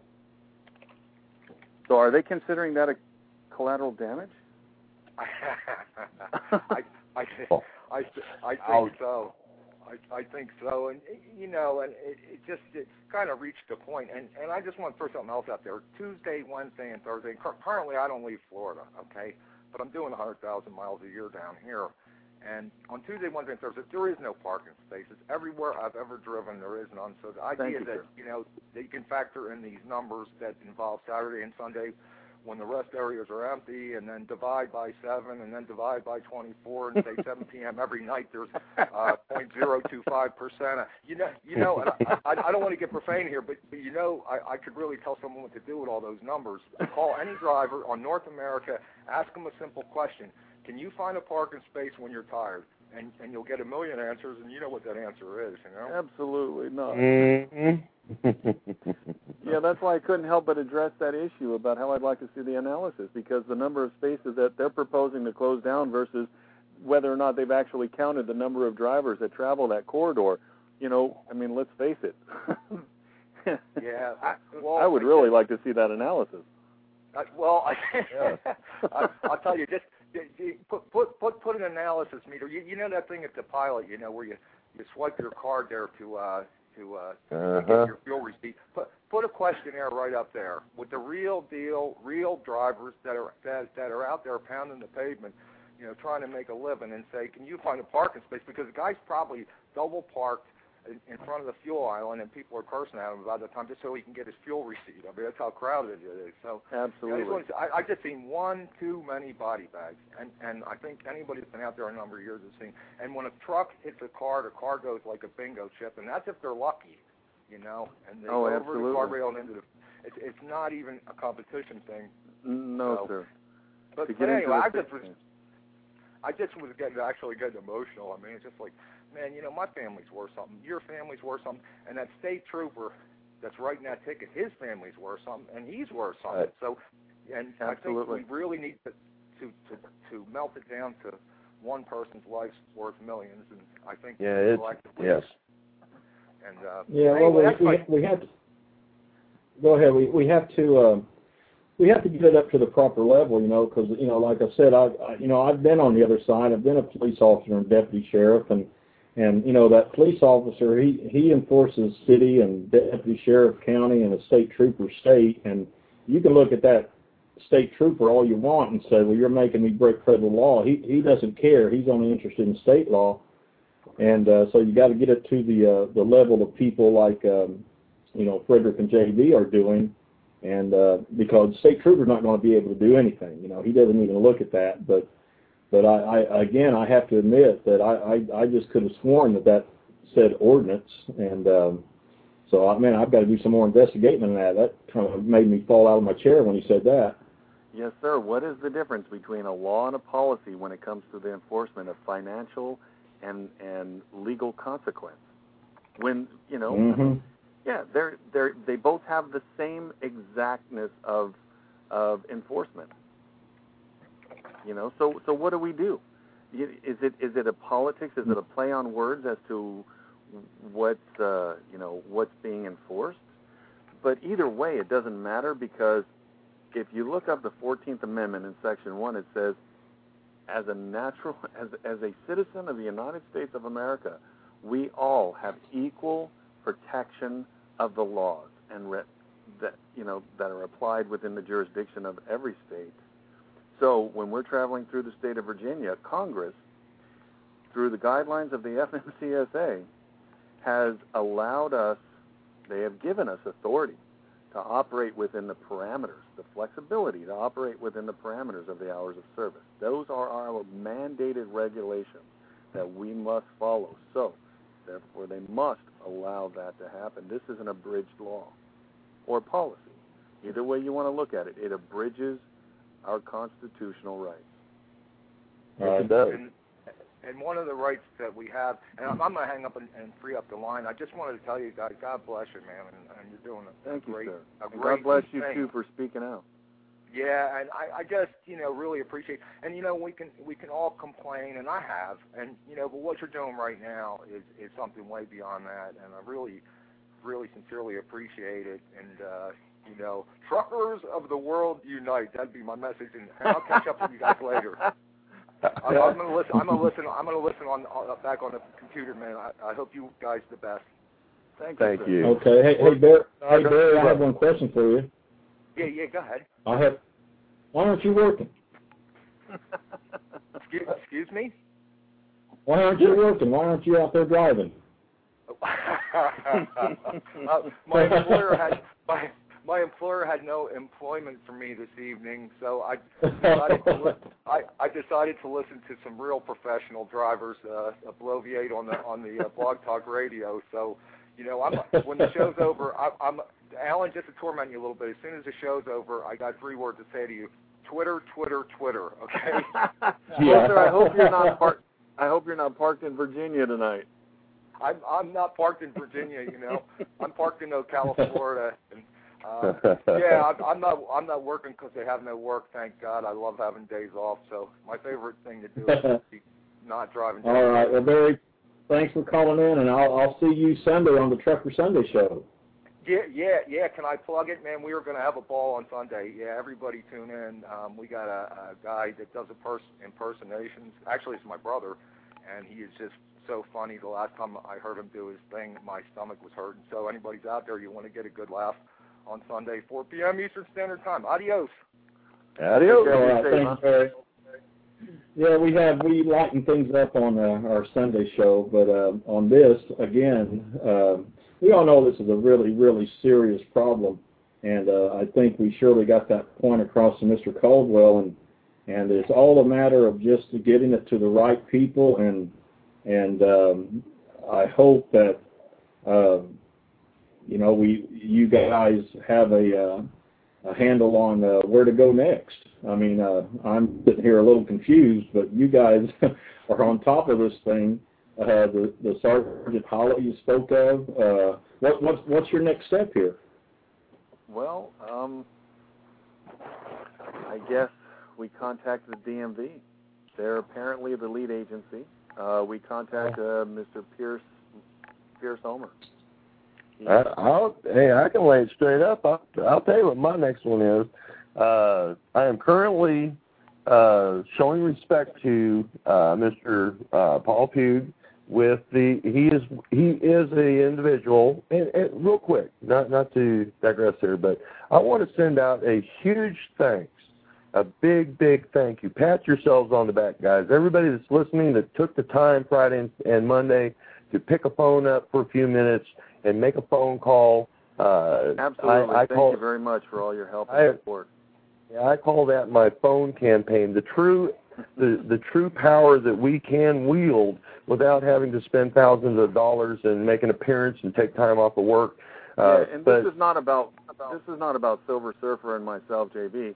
This is about saving lives. This is about the people of this country being protected and having having the laws and regulations and policies reflect that, you know, which is what we deserve and what we pay for with our taxes.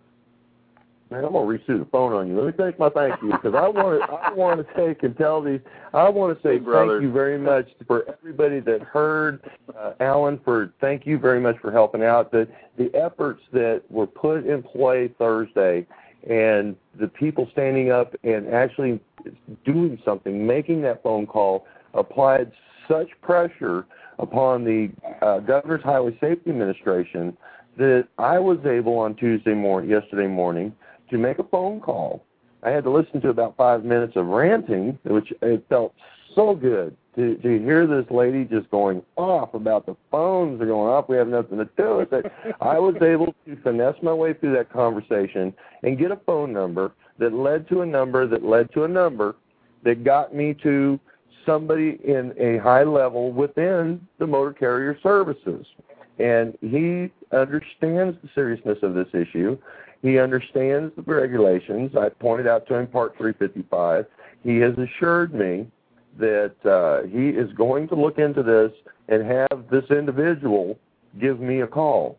Now, right now, I'm currently showing respect and giving him at least a couple of days, two, three days. I figure Friday I'll give a call back because the beauty thing about these people calling you back is they usually do it from their desk, and I have caller ID and I have his phone number. Uh, tomorrow, I will be immediately calling Sergeant Hawley and having a discussion with him about this issue of it not being a law. And when I'm done with that discussion, I'm moving on to the Commonwealth Transportation Board, Mr. Homer. And that will be my next step, my you know, our, our next major focus now that we know, we've been told, and everybody out there listening has heard it said, that the Commonwealth Transportation Board is the body that is in the, I guess, the authority, the power, has the power to do something about this supposed policy that we've come to learn uh, that this is the, not a law. Knowing the sound of the tone in my brother's voice, I've got a feeling that the information on how to contact them is going to be up on our website. I'm gonna get it in the I'm gonna get it in the social security group. You can bet on that.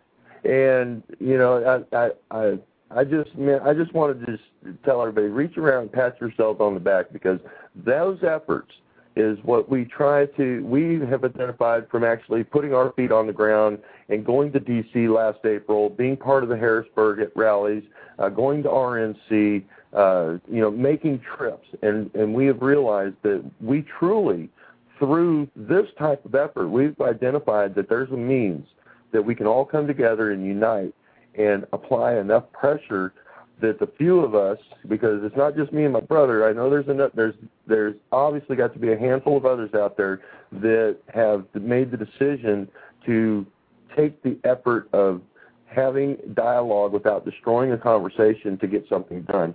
And the, us few can follow in on the tail end of a bombardment and if we're not get, if we're getting complete disrespect, we can honestly make the statement: if you want this to stop, then you open up a dialogue with me. Honestly, have a discussion with me about addressing this issue. If you want to refuse to cooperate and hear me, then I'll get right back out there and I'll call. You know, I'll reach out to uh, the many that that are that are assisting me. We are uniting together, and I will put it right back up to say, hit them phone campaign next two days. And and as the days go by and the numbers grow and there's more and more and more of us, I, I truly believe if we just talk to each other, we start reaching out beyond who's hearing us to understand that it, we all have phones. We don't have to take time off of work. We don't have to, you know, spend a lot of money to travel someplace. That from the comfort of our home, we can effectively, in a unified voice, exert such dramatic effects upon a specific department by just you know stopping in and, and just looking to see if the if there's something happening. You know, the, we call we put something up on the site saying you know this this person, this department, this number, phone campaign next two days, and that we essentially try to get ten thousand of us or fifty thousand. Just imagine if we reached out and enough of us united, and there was a few hundred thousand of us that that took this effort to stand up, speak out, and just take two minutes to say, "I'm calling about this issue. I'm extremely concerned. Please call." You know, so and so.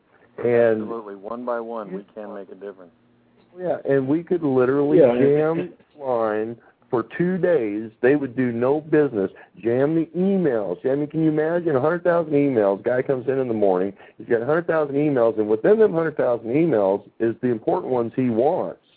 He's, he can't click that one box and delete them all. He has to physically go through each and every one of them them email. You know, he's got to go through all the headers. I mean, we can effectively get something done. And I can assure you that myself and my brother, we we never speak out at, out of ignorance. We do not take stands just out of you know because we feel it ain't right.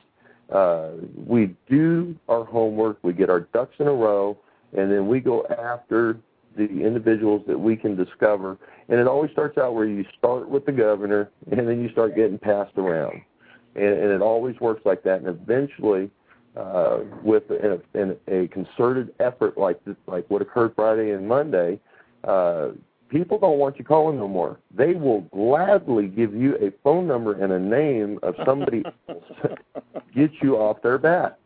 And we can get yeah, we can make this work. And, and everybody that that stood up and spoke out Friday and Monday, you know, I, a big, gracious thank you. Absolutely, Uh, thank you very much. Yeah, Yeah, I, we can't I do know, it by ourselves. know. You know, that's the wonderful thing.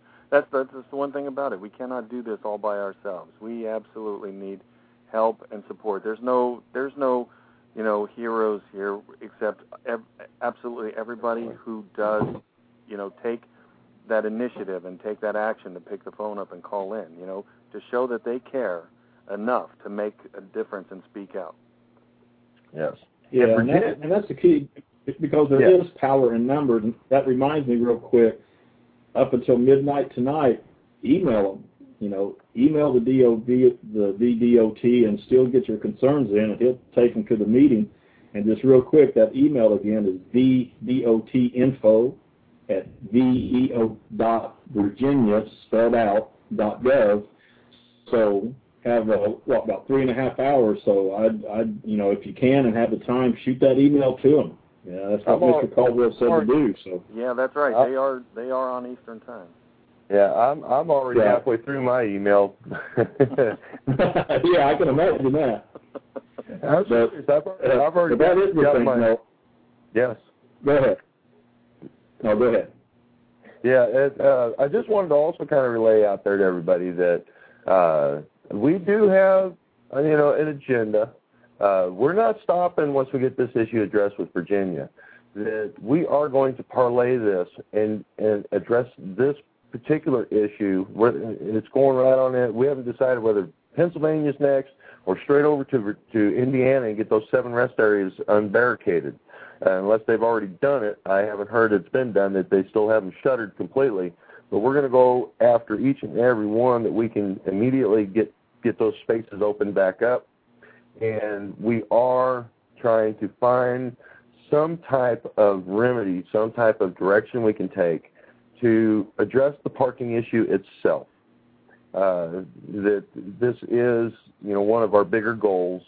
Uh, once we get that addressed, uh, if this grows into something that I truly hope it does, and then we can come to a such a, a large force that we can utilize this phone campaign technique or this battle tactic that we can then start in on our federal government and apply the same technique uh, dealing with, and of course it'll be FMCSA and DOT that we're going to be hammering at because that's oh, the yeah they yeah, that's, more circles to to make phone calls through. I'm telling you. Yeah. Well, I know. I, I know. I've been, but I did find this out. Federal government wise, uh, the only thing we can get done if we were to go to the federal government on this issue is to have funding removed from uh, Virginia. That they would oh, lose their. they love it then. Well, I, I honestly feel that that should be after we actually speak with the individual, the administrator that's in the regulatory review administrator, the man himself. Once we speak with him and we get no cooperation, immediate cooperation, then we are warranted in our action of going to, you know, to doing going to a two-prong attack and hit DOT to have their funding removed. And let's Because- not forget. Let's hope that they, at some level, they are they are going to hear us discussing this this direction, this this option that we have, and that we are absolutely aware of knowing that it exists. Yeah. Well, I find it uh, appalling, actually, that of all the individuals we've spoken to, and and with all due respect, if Mr. Caldwell's listening, you included, uh, we've made ourselves very well heard. That you know, all these departments know who JB and Silver Surfer are, and we have yet to have anybody within any of these departments take true interest in in the serious nature of what's happening and find this individual and his phone number and have him call us. We have yet in four months we've been we've been after them very aggressively since we heard about the truck stops, but we have yet to have anybody within the state government stand up and make a phone call to me and say, "Hey, this is the regulatory review administrator. This is the guy that's in charge of ensuring that state laws and regulations are compatible to the federal motor carrier regulations to interstate commerce. This is the individual that is responsible to handling this issue. I have yet to have anyone within the state government take that step. And until I talk to that individual, we are going to go through this this battleground of being passed around, of talking to people that that all they're doing is getting irritated, and it's not going to get fixed. Uh, I understanding this new thing that popped up tonight about this being a policy, not a law, opens another avenue of attack. Uh, that maybe we can get this addressed by having that two hours lifted to ten hours uh, fairly quickly by this Commonwealth Transportation Board, since they were told are in, are the authority over that policy. So we'll uh, we shall see how this week progresses. Yeah, and, and I was just sitting here listening. Is I mean that's it's such a sad thing. I mean when you're talking about this such a serious safety issue, and you get to the government level, when uh, all they're all they're really looking at is the dollar sign. Uh, Mhm. Absolutely. You know, just it just really you know just really gets me. You know, but you know I and then had they throw the one comment. out there saying safety is our primary focus. Right. Yeah, everybody, yeah, everybody heard it too. we hear that time and time again, and and it, it's it's very disrespectful uh, until they stop enforcing this, the enforcing drivers out. I, I understand completely the issue they're faced with on the rest areas and the budget shortfalls, and I completely Mhm. stand and I feel for them. But you know, I feel for everybody. We're all going through this, and we should not we should refuse to throw safety to the wayside when we're going to be making these type of decisions. And even in my comment, I'm putting, you know, that I'm imploring them that if you are going to make this decision, at least leave the spaces available. You know, you know, make your Absolutely. And until that decision is even made, as you pointed out earlier, Silver Surfer, when Mr. Caldwell was here, um, you know, eliminate the enforcement of the two-hour policy and put out an immediate observance of a 10-hour, Yeah, you know, it's, a temporary 10, 10 hour until a decision is made, so that that way it alleviates the stress about, of the alleviates the- potential danger of anybody on the road. You know, because, I, and I know this, I'm hoping that it doesn't sound so morbid, but this is a potential scenario where the trooper who enforces the two-hour policy, forcing the driver by threat of arrest to leave the rest area, the, the safe parking space, after say two and a half hours of sleep, gets back out on the road. That trooper leaves, comes across that driver who's now been in an accident, and unfortunately, you know, there's a tragedy. And the worst case scenario is that it's one of the trooper's family. That, Yeah. You know, that that I mean, and, and we all we're truck drivers. We understand the the basic under the basic principle of of uh, good old Murphy's law. Exactly, because Yeah. who's going to be responsible for that? Even though that trooper forced that driver out there. Well, the thing is that Yeah. they they need it needs to come to a halt, an immediate halt, and you know until we apply enough pressure to to get to the individuals that have there is there is a department that has the authority that has been given the authority by the governor to immediately fix this. Immediately. It's a matter of making a phone call to the commander of DPS office. The commander turns around and tells his desk sergeants and his you know his underlings this is to stop immediately. It can happen that fast. And that is the truth about this matter is that it is just simply somebody standing up and making that phone call saying look i'm the authority here and until we work something out there's not to be another ticket issued there's not to be another driver roused in the middle of the night you're not to take and bother the truckers. You let them be. I mean, it's that simple. It is truly that simple. But I, we can't even get people within the state government to, you know, put us in touch with the proper guy. And, and I'm not buying the well, you know, I don't know who that is.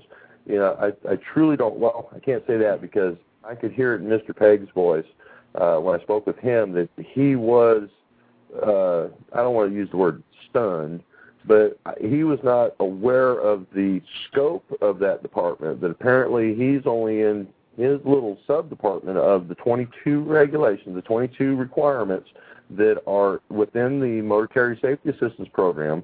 That they're only a, they only handle a small portion of those 22 uh, stipul you know requirements, uh, and that's why. And I could tell that it kind of caught him off off guard because I, I explained to him and pointed it out, and I told him the part, and I uh, part 355, and I know he was looking at it because he he just immediately you could you could tell in the tone of the voice change, uh, the mannerism, and the words that came back at me that I will look into this and have this individual call you.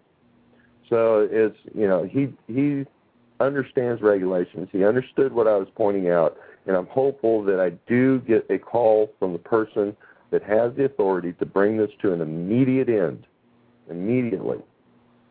It, it, Well, let me ask you. This is this is just off the top of my head, and probably a way long shot, I'm sure. But what about? Have you ever even considered? And it might be even untouchable. But the newly appointed uh, Secretary of Transportation, Ray Hood. Have you ever thought about that, or uh, would that even be possible? Well, No, that- as Silver Surfer had pointed out, you know, um, the only direction that, that that the only involvement that they're actually going to even touch with this is well, they're you know the authorized- financial involvement that we could possibly go after. Other than that, they're just going to do because I've already uh, addressed this issue from the governmental per- perspective. Abs- the very first people that I called was the United States Department of Transportation, and I went straight to the asking for the Secretary of Transportation's office. Oh, you did? Okay. oh, I go straight for the top. Yes, sir. Let Let's speak to the man himself. Well, you know, of course, you know they they flung me to this department and sent me over here and Uh-huh. and gave me this phone number and eventually you know of course you get passed down to the individual states because they handle their own and that's as we were talking with Mr. Caldwell um, you know there are lead agencies that are designated for enforcement or, or for administration um, overseeing you know and uh, and enforcement and apparently Okay. both yeah so that's you know the only direction that we have to be able to go with them Okay, well, I knew it was a long shot, and it's funny anyway because the the new Secretary of Transportation, Ray LaHood, I find it really funny. He he has no background or experience in transportation. so, well, from what I understand, he does, but it's real minimal. but very, very, very minimal. yeah, Very minimal. you know, hopefully, Uh, well, I didn't know you had gone that route, but I think you're on the right route anyway. well, I hope so. We've been grinding at this for a while. Yeah. Yeah, I know. I know. Well, you know, it was uh, it was good to have him on. He said he, he'd come on again. I hope to have him on again. What was he saying? I uh, uh, I was trying to take notes, but now what didn't he say? July first is the uh, the decision making day for these rest areas and everything. Well, I believe July so. the actual action, uh, whatever their decision is. He said something about uh, they're going to be uh, mulling this over between May and June. So in June will be the decision will be announced, and July 1st will be the date that it's enacted. So if they decide Okay. to shut these rests completely, uh, you'll see barricades going up on July 1st. I'm Yeah. hopeful they don't do that. I'm truly hopeful that he did hear me, that he takes it back, that they do truly hear the comment that I'm sending, because that's the first thing I'm addressing is if you must make this decision, if this is what you are confronted with, to please leave the access of those spaces available and do not, you know, destroy the ability to further pursue, uh, you know, action in in a, in in the name of safety uh, on what to do, whether it's commercializing, uh, uh, you know, whatever that direction may be. You know, don't shut that door by putting barricades up. Leave yeah, absolutely not, open. because we actually, if they do, we actually have a direction to come at them regarding that. and we In will. the Code yeah. of Federal Regulations 20 section or Title 23, 658.19a specifically states that no state may enact or deny access to rest, to areas of rest. Well, not just Mhm. rest, but food, fuel, repairs, and rest. And seeing as they those rest areas have been there for all this time, they're already there. Okay, they can if, for them to ba- to blockade them, to barricade them from us being able to use them, the you know the commercial motor vehicle industry, then they will be violating that, which is part of their agreement in interstate commerce. They must adhere to these regulations, Hmm. especially Well, that one. we You know, I mean, it, it, it falls within a, a minimum of uh, one mile off of these the uh, interstates, and of course, we know how close the rest areas are of the interstates. Right. Yeah. Well, all we can do is, like you guys say, we all get together, let our voices be heard, shoot out those emails, and uh, you know, I, I always say there's power in numbers, and things can be changed, and uh, countdown's down, so we we got to get busy and keep our voices heard, and and um, you know, hope hope they hear us. Oh, they will. They will. I, I, we are. They will hear. it. Me and my brother started this whole thing years ago when we decided it was time. Somebody took, the, you know, stood up, and it was like one of these decisions. It's like, well, uh, you know, somebody's got to do this, and uh, you know, if if it's got to be me, then so be it. sometimes And- you got to poke the bear with a stick, but sometimes you got to Yeah. grab the bull by the horns. You know. Well, we decided if there was just going to be the two of us to my last dying breath, then so be it. yeah, There- you, there's you a- notice how he says his last dying breath. Yeah. It's, it's just one of the things Well- where you know, we we will be heard. You know, there's no getting around it. The the tactics that we employ will will dictate the the level of success, the time frame of the success, uh, of what we achieve. Uh, because truly, we we we identify what the problem is, and we we honestly dig and find the ammunition that we need in order to successfully accomplish getting this fixed. And it's it's something that that we've we've done the digging, we've found the information, and now it's just a matter of hounding them if that's what it takes.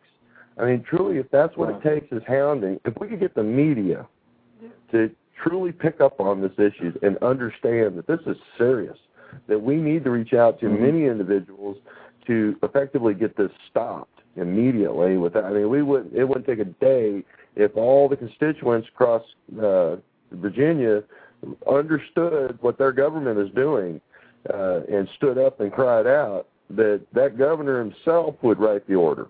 It would come to an immediate halt. Yeah, So, getting the but- information out is absolutely the critical Yeah. the critical thing critical. about it. grow the number. The the the more of us that speak out, the larger the voice. I, I truly believe dictates the the length of time it takes to achieve success. And uh, you know, I, I can I can't say it enough, but I, I want to assure people that you know, JB and Silver Surfer. uh, When you hear us crying out about something, we we got our ducks in a row, and we are justified in what we're saying. That we're not going after this without I mean we might get sideswiped by something but it don't take you know we keep our fights very simple you know and we focus on the most critical issues that are out there that affect truck drivers. This is one. We have many many issues to deal with but this is the most critical that we've identified and have have located the, the ammunition necessary to bring it bring it to a halt uh, but when you hear us crying out about something uh, you can bank on the fact that you won't hear us stop until we achieve success and that we do have the ammunition to bring it to a successful conclusion.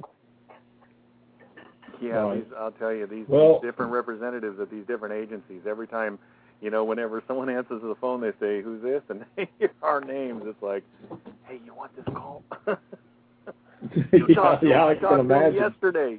I just talked to him half an hour ago. You talked to him. No, I'm not going to talk to him. You talk to him. You know, finally they're gonna they're gonna get us to where we need to go. Oh yeah. Well, you know, uh, you you guys are very modest, but we all out here do appreciate what you're doing, and I know it takes takes everybody together. And and uh, three minutes down here on the show, but uh, thanks for coming on and hanging with me here for two hours. Uh, uh, I really appreciate it. It made my job a whole lot easier, and and uh, uh, we'll just keep plugging along, and we're all right behind you, and and. Uh, we'll uh, we'll we'll try to get this thing done. It's like you said, it's a very very serious problem. So we're just going to keep chugging along at it. yeah, thanks for Yeah. having us and and helping to get out the information that's needed. You know. Yes, thank Because you very unfortunately, much. Unfortunately, when they, in the game of politics, the only thing that speaks is, is numbers, and uh, you know, which is Right. an unfortunate situation, but that is, you know, Right. I mean, they look at it as votes. Right. It's- Right. Oh, exactly. Yes, sir. Exactly. Well, we're going to we're going to stay right behind you and keep helping any way we can, and uh, have a lot of chatters and a lot of listeners, and uh, we'll be posting this show up on our blog. So there's going to be thousands of other listeners, and so keep it up, guys. We, we appreciate it, and we're right there behind you. Thank, thanks, Thank you, uh, thanks for coming on the show. I really appreciate it. God bless everybody for standing up and speaking out. Yes, thank you very much, Allen, for having us on. Oh, you bet. Y'all take care now. All right, be safe now. Safe trails. All right. All right. Uh, again, thanks, thanks everybody for uh, for joining in here with us. Uh, everybody in the chat, we uh, had a pretty full chat room. Some have dropped off, and uh, but I thank you all for being here and listening. And and again, you know, I, I continue to to stand on the fact that there is power in numbers. I've seen some comments where, well, well. Uh, you know, can anything really be done? And yes, things can be done. This is how the process works. It, it takes people getting together, letting your voices be heard. If no, uh, enough voices are heard, things can change. So write that email to DOT before midnight tonight so we can get those emails and your comments into that meeting. And uh, I really believe Mr. Caldwell will bring that to the meeting like he said. And uh, again, I'd like to thank him for being on and uh, Frederick and J, JB and um, uh, the Truck Star. I see you there in the chat. I appreciate you. Uh, everybody, uh, check out uh, the truckstar.com. Put that the in there, thetruckstar.com, and he also has the uh, the Truckstar Radio. Excellent site. Uh, he's in this with us. Uh, does a lot for truckers. Uh, so check out that site, and we will be back. For a little bit lighter show on, on this coming Sunday at 4 p.m. I hope you can join us. It's just going to be a little light Sunday uh, show with my uh, co uh, my co-producer uh, Barry Stitsky that you heard a little bit, and we'll just lighten things up and have a little fun on Sunday. And we will be back, and we'll we will continue to follow this situation and do all that we can to uh, help um, uh, alleviate this situation and help truck drivers and make keep things safe out there. So don't give up and keep plowing away at it. And uh, power in numbers, we can get things done. So again, thanks for joining me, and uh, I look forward to you on Monday. And keep track of our shows at blogtalkradio.com forward slash truth about trucking. And uh, we will see you on Sunday next time. So uh, keep it rolling. We can get things changed. So for Truth About Trucking Live, I'm Allen Smith. Till next time, drive safe, and thanks for listening.